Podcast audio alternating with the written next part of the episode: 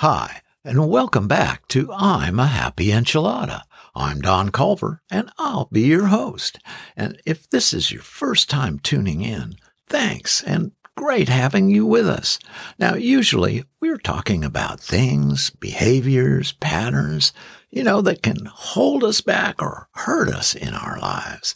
Things that can be very subtle and difficult for us to see in ourselves, much less admit to, until they are brought to our attention by a significant other friend, or perhaps a therapist.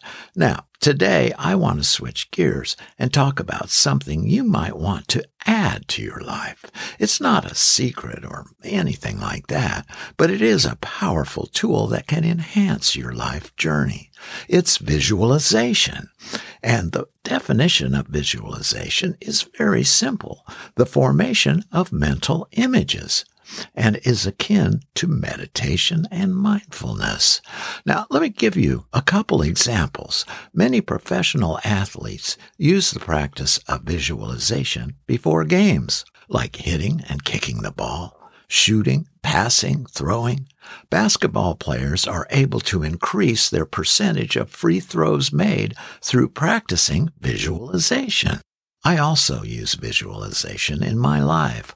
One of my passions is emceeing live music events and songwriter festivals. When I work a venue for the first time, if possible, I go there alone and spend time walking the physical property and alone time on the stage to get a feel for the venue and become familiar with my surroundings. Then I go home and visualize the venue full of people as I write the scripts to manage all parts of the show and my performance. This helps me hit the stage prepared, confident, and more relaxed. You may already be practicing visualization, or maybe you've never heard of it before. It's worth looking into. It's real and you can easily add it to your success strategy. You can use visualization to an easier path to the things you want in your life. For example, happiness, health, and emotional well-being. In other words, a more successful personal and professional life. Now, here's some suggestions on how to get started practicing visualization. One, find a quiet place to sit where you won't be disturbed.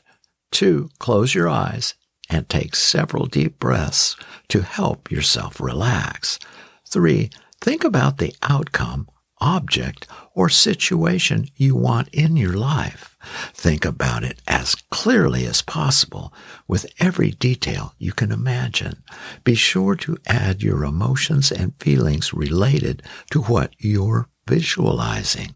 And four, Practice doing this twice a day when you wake up in the morning and when you go to bed at night.